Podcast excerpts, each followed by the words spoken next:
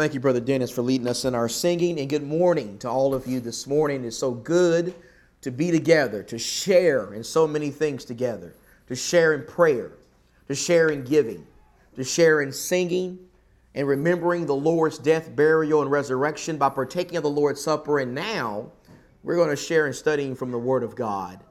Please get out your Bibles and make your way to Acts, the 28th chapter. Will you go to the last chapter, please? The last chapter of the book of Acts, a chapter that hopefully we will all read together this week as a congregation of God's people. And Acts, the 28th chapter, I want to look at the last two verses of Acts, the 28th chapter. In Acts 28, and in verse number 30, when talking about the Apostle Paul, it says, And he stayed, and he stayed two full years in his own rented quarters and was welcoming all who came to him, preaching the kingdom of God and teaching concerning the Lord Jesus Christ with all openness, unhindered.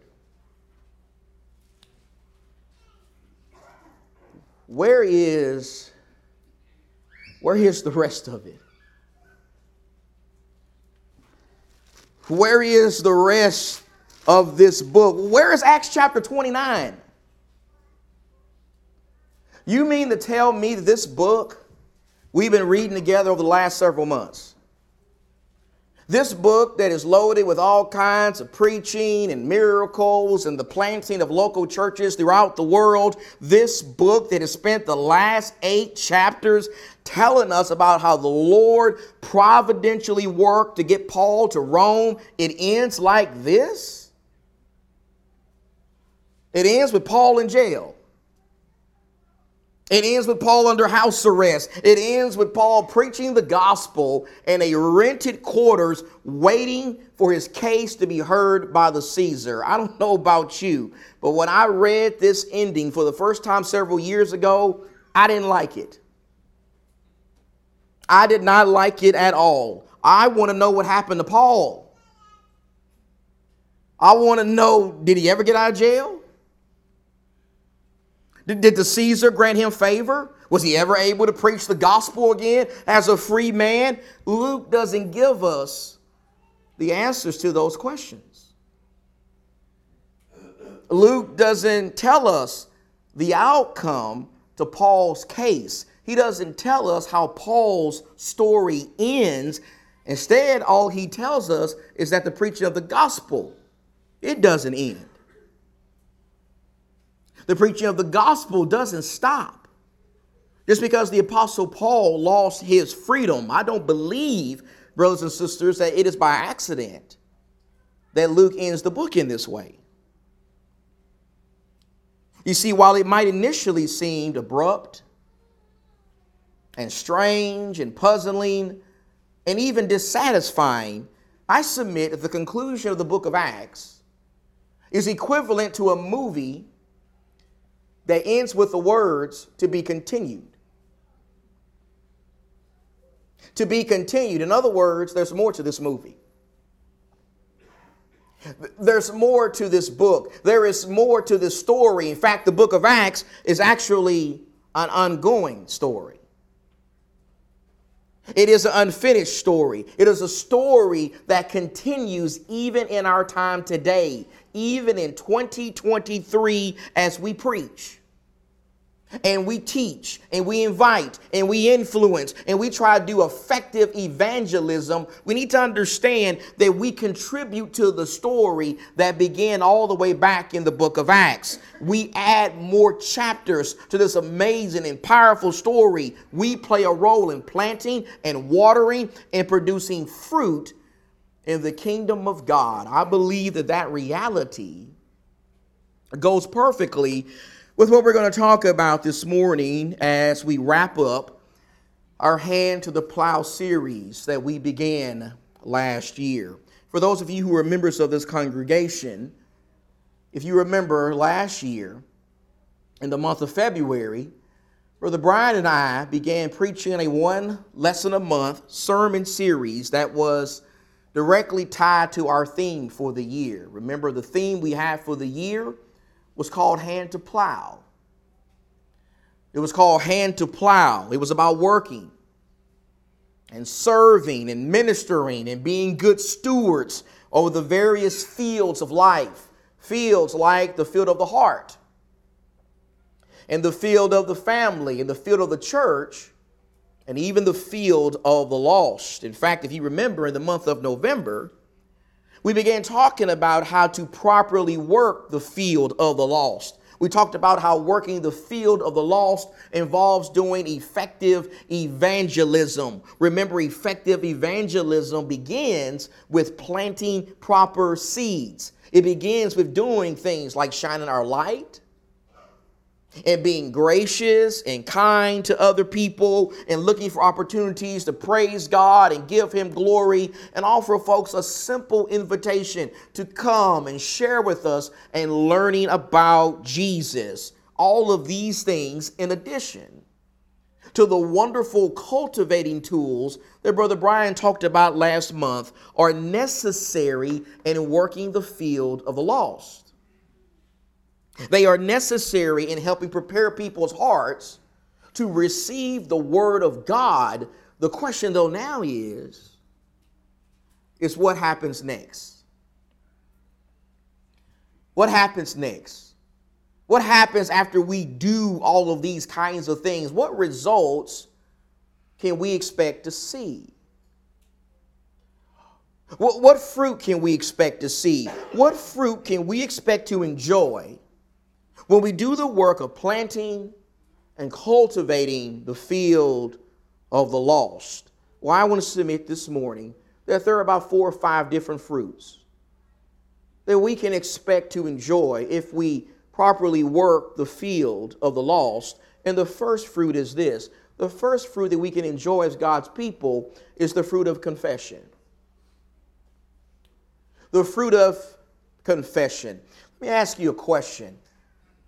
What do you confess? What, what, what do you can confess to the world by the words that you speak?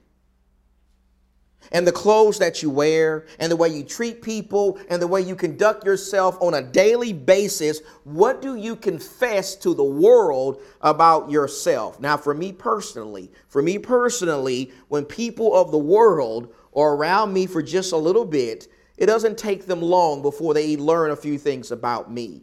For example, it doesn't take them long before they realize that I love sports and I love my family and I like to laugh and have a good time and I like to travel and I'm from the South because of my accent.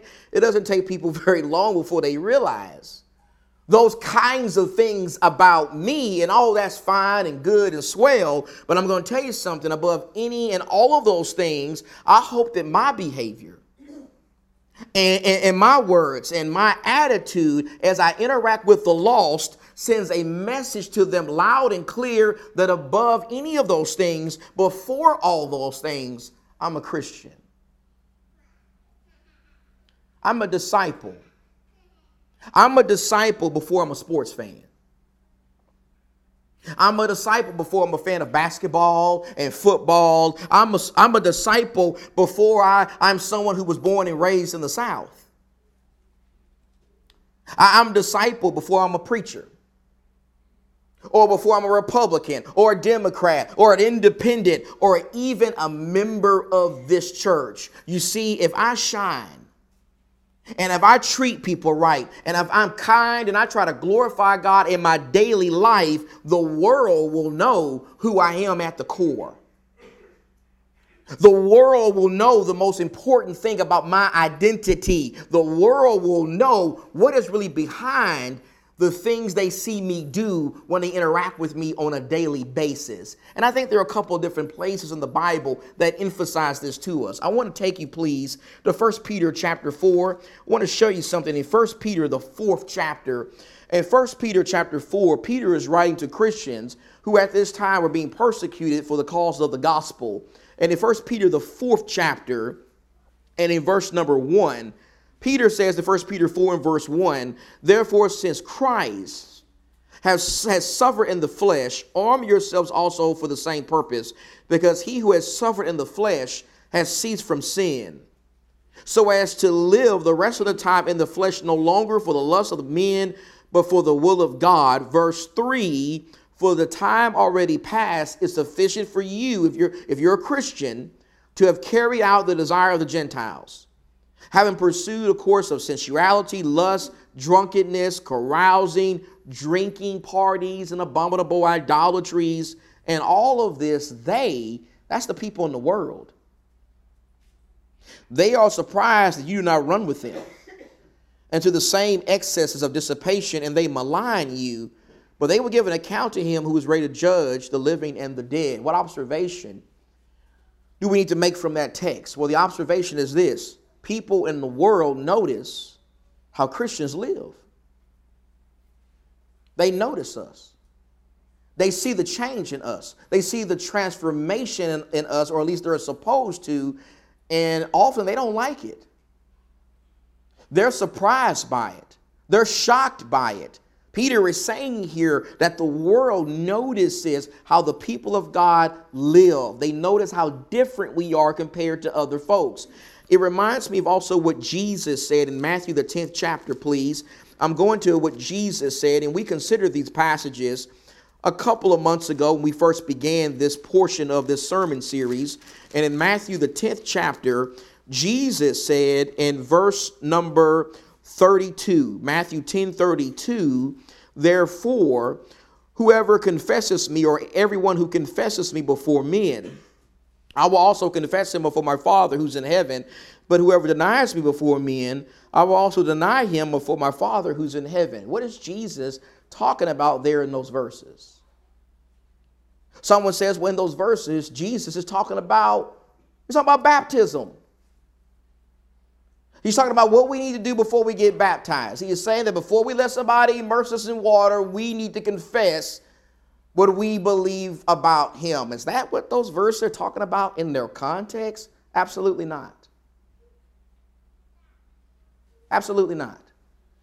Don't misunderstand. Don't misunderstand. While we certainly, while it is true that we need to confess what we believe about Jesus as the Lord before we get baptized, and there are a lot of passages that teach that in the New Testament, Romans 10 being the best place to go for that. While the Bible does teach that, these verses here are not teaching that.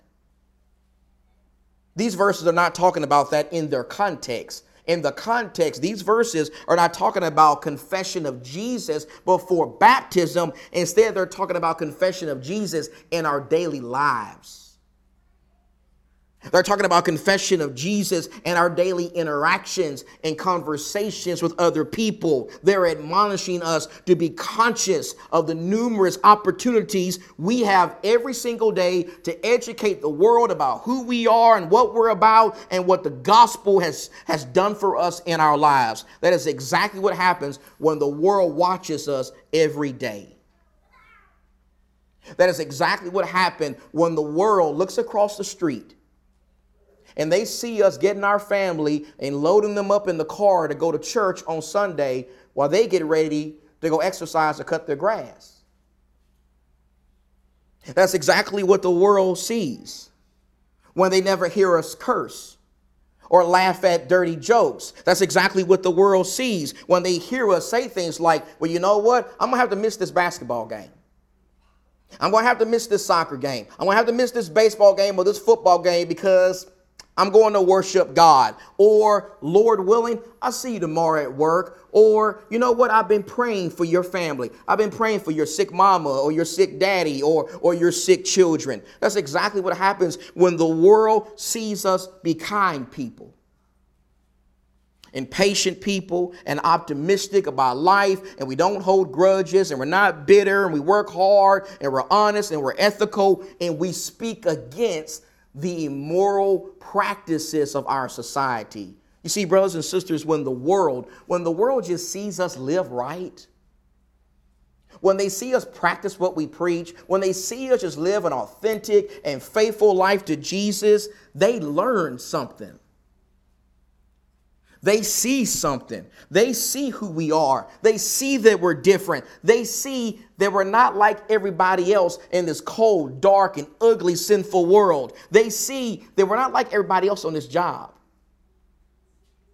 We're not like everybody else in this family. We're not like everybody else in this class or on the sports team. We're not like everybody else in this community. We're not like anybody they are encountering in their lives because we're Christians. We're disciples. We follow the King of Kings and the Lord of Lords. You see, when we just do the first step of effective evangelism and shine, just live right, live a life that brings God glory every single day, the first fruit that is born from that is the fruit of confession. We confess to the world that we're real, that we're authentic, that we are truly the people of God. And then after that fruit is born, a second fruit that may take place is the fruit of curiosity. The fruit of curiosity. You see, when the world realizes that we're different, you know what they may do? They may get curious about why we are so different. I want to go back to where our scripture reading came from this morning. I appreciate Brother Ryan doing a fine job reading those scriptures for us. Go back to John chapter 4. If you remember in John chapter 4, and Brother Brian also spoke about this last month, he preached from this text in his sermon last month. But here in John chapter 4, we read about the time when Jesus encountered this Samaritan woman at a well. Remember, what starts out with Jesus asking a Samaritan woman for a drink of water at a well that ended with her conversion. That ended with her becoming a believer. That ended with her going back into her community and doing evangelism and telling other people that they need to come and check out Jesus. How in the world did we get there? How in the world did we get to that in the story? How in the world did a conversation about water lead to this woman's conversion? Well, I submit that the main thing that led to the Lord having an opportunity to teach this woman the Word of God was He made her curious. He made her curious about Him he made her eager and more eager and more eager to learn about him. I think we see this when we look at the text very carefully. Look back at John chapter 4, and in verse number 10, after John tells us why it is so is so radical, why it was so radical for Jesus to be speaking to this woman, because not only was she a woman, and Jewish men just start conversations with women like this at this time, not only is she a woman, she's a Samaritan. She's a Samaritan woman. And John said at the end of verse number nine, the Jews have no dealings with Samaritans. And Jesus asked her for a drink of water. And she's surprised by that. Why are you asking me for that? And in verse 10, Jesus answered and said to her, If you knew the gift of God and who it is who says to you, Give me a drink, you would have asked him, and he would have given you living water. She said to him, Sir, you have nothing to draw with, and, and the well is deep. Where then do I get this living water?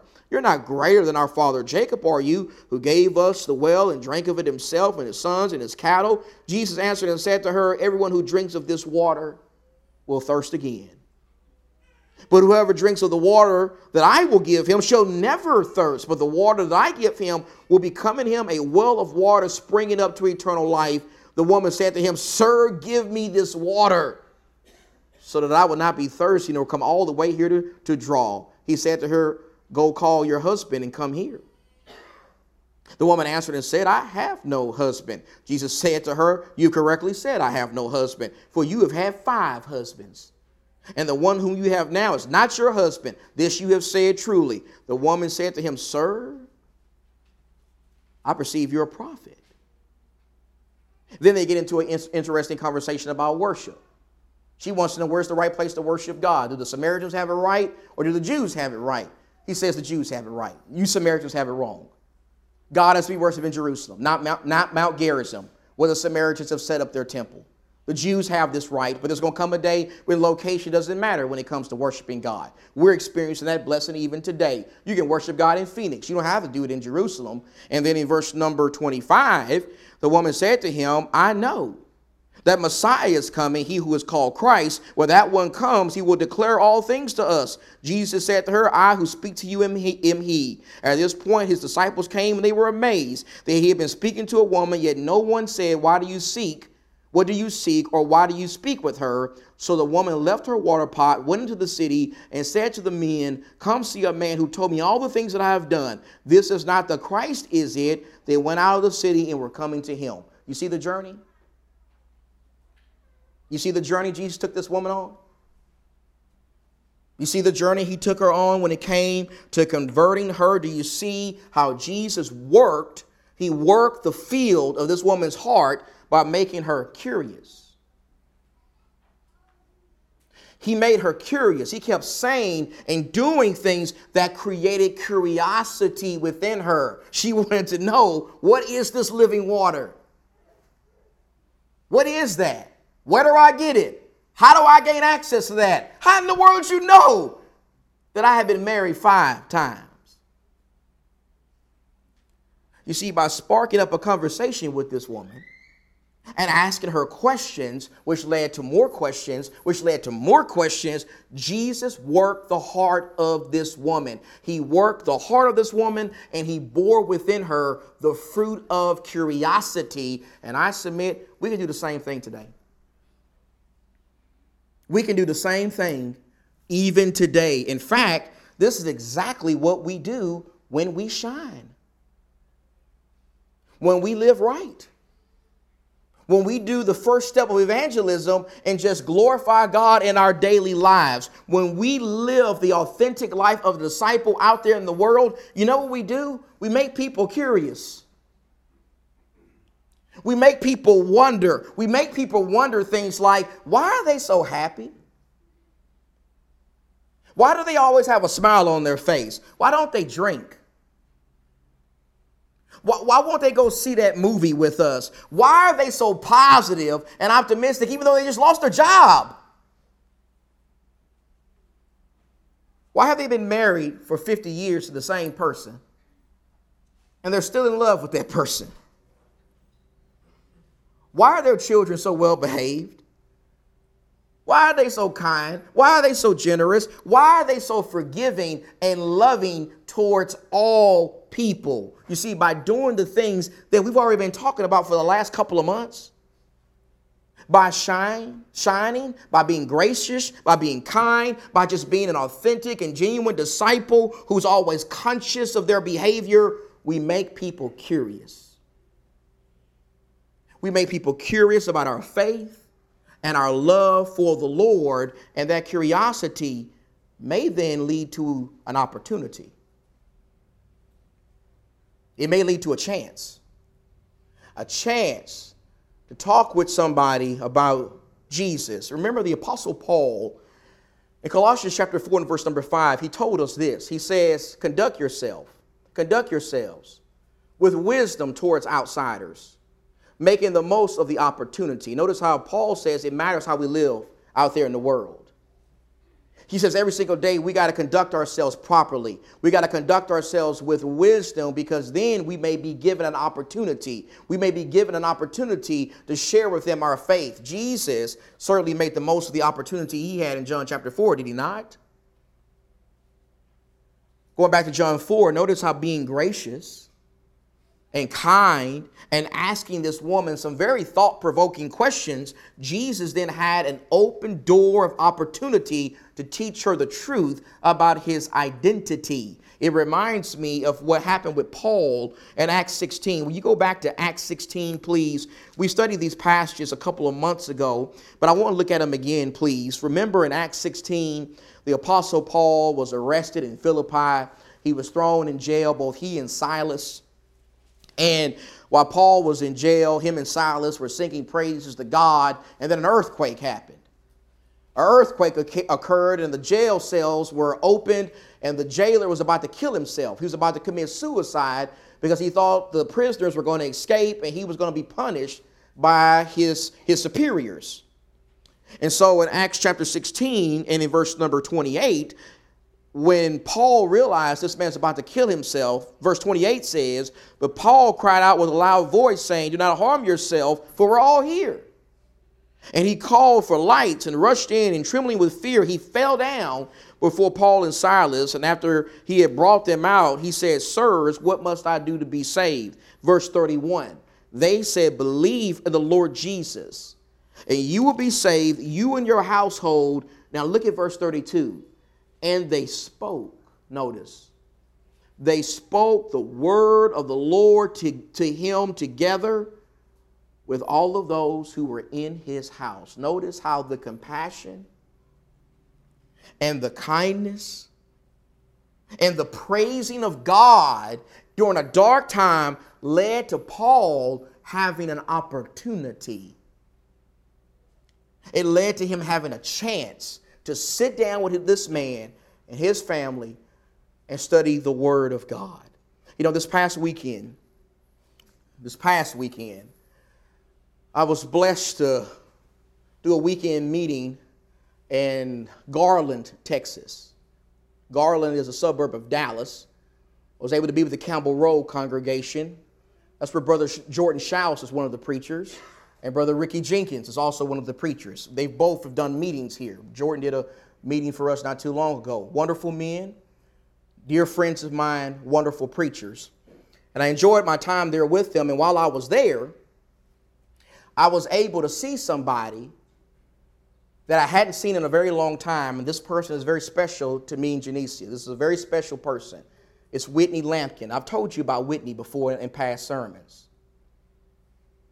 Whitney is a member of that congregation, and she was the first person I was ever blessed to have a Bible study with and baptized into Christ. I was 20 years old, wasn't thinking about being a preacher, a sophomore in college, working at Kroger. I was a cashier. She was probably 17 or 18 sacking the groceries while I sent them down there to her. And between customers, we would talk about the Bible. We'll talk about Jesus. And she eventually obeyed the gospel and became a Christian. But when I saw her recently, and it's been a long time since I've seen her, maybe, maybe 15 years or so, I learned something. I learned something I didn't know after 20 years almost. I learned from Whitney that what really got me that opportunity nearly 20 years ago to sit down with her and talk with her about the Bible wasn't really anything to do with me. Instead, it had to do with that beautiful woman sitting in that back pew back there. Whitney came to me after I preached my last sermon last weekend, after I preached my last sermon in Garland. She came to me and she's got two children now. She's got a son who's a Christian. She's raising her daughter to serve the Lord. And she said, I want you to do something, Sean. She said, I want you to go back and I want you to give a message to your wife. I said, okay. She said, I want you to go tell your wife that I never would have listened to anything you had to say to me about the Bible if she wasn't so nice and sweet to me when we worked together at the movie theater work together at the movie theater. I forgot about that. I forgot that at that time, not only was Whitney working with me at Kroger, she was also working with Janicia at the movie theater. She had two jobs. I forgot about that. And so, you know what that meant? That meant she was interacting with me on my job and also interacting with Janicia on her job. And she said the reason she was willing to sit down with me outside of the grocery store to sit down with us outside of the grocery store and study the Bible wasn't because I'm a sweet, nice, and good person. That kind of hurt my feelings. Instead, it was because, like Max used to tell me, I married over my head. It's because of Genesia. You know what that showed me when she told me that? The Bible's right.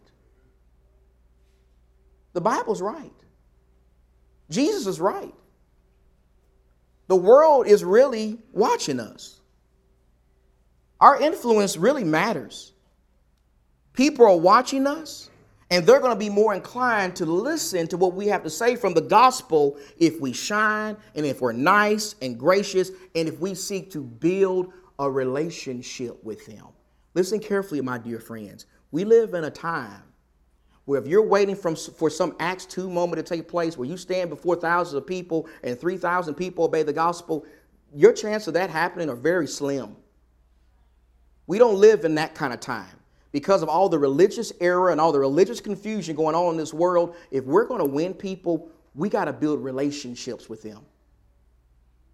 We got to get to know them. We got to try to get to know them at a basic, fundamental level, let them know we care about them. And then they may, that may give us a chance. That may give us an opportunity to study with them the Word of God. And after we get that opportunity, what may happen next is a conversion a conversion. Sister Whitney now, she was converted by the gospel of Jesus Christ to the glory of God. And so was that Samaritan woman back in John chapter 4. Remember that? That Samaritan woman, after she spent some time with Jesus and she listened to Jesus, she was converted. The Bible says in verse number 28, she left her water pot, she went to the city, and she said to the men, Come see a man who told me all the things that I've done. This is not the Christ, is it? And then all the men came out to hear Jesus. This woman was converted after spending time and building a relationship with Jesus. And then remember, in the case of the jailer, after he spent some time with the Apostle Paul, the Bible says that after Paul taught him, he took them that very hour of the night, probably two or three o'clock in the morning, and he washed their wounds, and immediately he was baptized. He and all his household. And go back to Acts 28 again, please. Acts 28, we read verses 30 and 31 at the beginning of our lesson. But I want to show you verses 24 and verses going down to verse number 28, Acts 28 24. The Bible says that while Paul was in prison in Rome, waiting for his case to be heard by the Caesar, some were being persuaded. He's teaching the word of God. And some were being persuaded by the things spoken, but others would not believe. And when they did not agree with one another, they, they began leaving after Paul had spoken one parting word. The Holy Spirit rightly spoke through Isaiah the prophet to your father, saying, Go to this people and say, You will keep on hearing, but will not understand, and you will keep on seeing, but you will not perceive. For the heart of this people has become dull, and their ears, and with their ears they scarcely hear. And they've closed their eyes, otherwise they may see with their eyes, and hear with their ears, and understand with their heart, and return, and I would heal them. Therefore, let it be known to you that this salvation of God has been sent to the Gentiles, they will also listen. I want you to notice carefully verse 24. Look at verse 24. I want to suggest that that verse right there really does a good job summing up the book of Acts. It really does a good job summing up our evangelistic work today. You see, like in the time of the Apostle Paul 2,000 years ago, when we teach, when we preach, when we invite and influence and try to persuade people to follow Jesus, some of those people are going to be or not going to be persuaded. Some of them are not going to be persuaded. They're not going to listen. They're not going to consider. They're not going to obey the word of God, but they're going to be other people who will listen. They will consider. They will obey. They will be converted because they have humble and honest hearts. In fact, there are at least 150 people in this room right now who can testify to that, right? There are at least 150 people in this room right now who are Christians. Your disciples and your journey to Jesus began with another Christian's influence. It began with another Christian shining their light before you for a period of time, and that made an impact on you. That inspired you. That inspired you to read your Bible, or to ask questions about the Bible, or to accept an invitation to a worship assembly, or to sit down with them and let them teach you the Bible, whether it was your mama? Or your daddy? Or a grandparent? Or a spouse? Or a friend? Or a coworker. I don't care who we are this morning. If we're Christians, we all found our way to Jesus because somebody helped us. Somebody loved us enough to help us. Somebody loved and cared enough about our soul to influence us and be patient with us and invite us and teach us and help convert us by the gospel.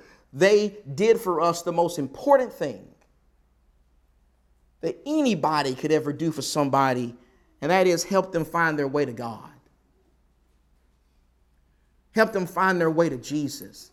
Help them understand that yes, we have sinned against a holy God, we violated God's law, but we can be saved and forgiven because of the blood of Jesus Christ.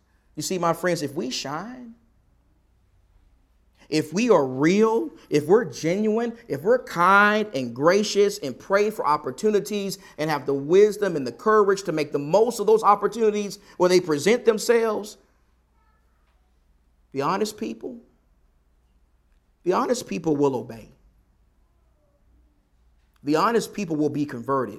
They will give their lives to Jesus Christ. And when that happens, a final fruit we can enjoy is the fruit of contribution. the fruit of contribution, the fruit of being able to contribute to the unfinished story of Acts. I want to ask you one more time to consider those last two verses in the book of Acts. Notice how this amazing book concludes, this book we've been reading for the last several months. It concludes with the Apostle Paul in Rome. He's finally made it to Rome. He's in Rome, but he's under house arrest. He's in prison waiting to appear before the Caesar, and we're not told what happens when he appears before the Caesar. We're not told if he gets his freedom or not. We're not told the outcome of this case that Luke's been emphasizing for the last five chapters. Instead, this book ends without finishing the story. It doesn't finish the story, it leaves us hanging. It leaves us in suspense, and the reason for that is because the book of Acts is an unfinished story. It's an unfinished story. It's a story that doesn't end with the Apostle Paul in prison, it continues even today. In fact, we contributed to this story when we became Christians. We contributed to this story when we were baptized for the remission of our sins. We contribute to this story every time we influence and we invite and we teach and we help try to bring people to the Lord. You see, one of the great blessings of doing evangelism is every time we do it, we contribute to the story of Acts. Every time we do it, we contribute to the same story that Peter was part of and Paul was part of and Barnabas and Aquila and Priscilla and, and Philip and Stephen, we contribute to the same story that all these people contributed to that we can read about in the Bible. And so, as we get ready to wrap up Acts and our Hand to the Plow series, I want to encourage you to add more chapters to the story. I want to encourage you to be conscious of the lost around you, build relationships with them, pray for an opportunity to reach them and then seize those opportunities whenever they present themselves. In fact, speaking of prayer and evangelism, I want to ask you to bow your head and go into a word of prayer with me concerning that. Will you pray with me, please? Heavenly Father, our God, our King, we're so thankful, Father, for the glorious gospel. We're thankful for the gospel that converted us, if we're Christians, and changed our lives and helped draw us, bring us unto you. And we pray, Father, that we will have the zeal and the courage and the love to share this gospel with the people that we come into contact with in our little circle of life. We pray, Father, that you will bless us as we wrap up this series of lessons and our theme of hand to the plow. Bless us, Father, to to be people who work, who work hard in your field, who work hard, Father, to be good stewards of the field of our hearts and the field of our families and of the church and the lost. We're thankful, Father, for the time we've had to study these things over the past year. And we look forward to our shepherds introducing to us a new theme next week so we can have our focus on where it needs to be, and that is serving you and bringing you glory as a church in this place. Thank you, Father, for the forgiveness that's found in your Son. And we ask these things in Jesus' name. And amen. Well, we're going to get ready to sing this song in just a moment. We talked about how the book of Acts is an unfinished story. And that being said, maybe there's somebody here who wants to contribute to the story. Maybe there's someone here who wants to be part of this story by obeying the gospel. There's someone here who wants to add a new chapter to Acts today by obeying the gospel, by believing in the Lord and being baptized for the remission of your sins. You can contribute to the unfinished and ongoing story of Acts right here and right now. And if we can help you with that, come to the front. We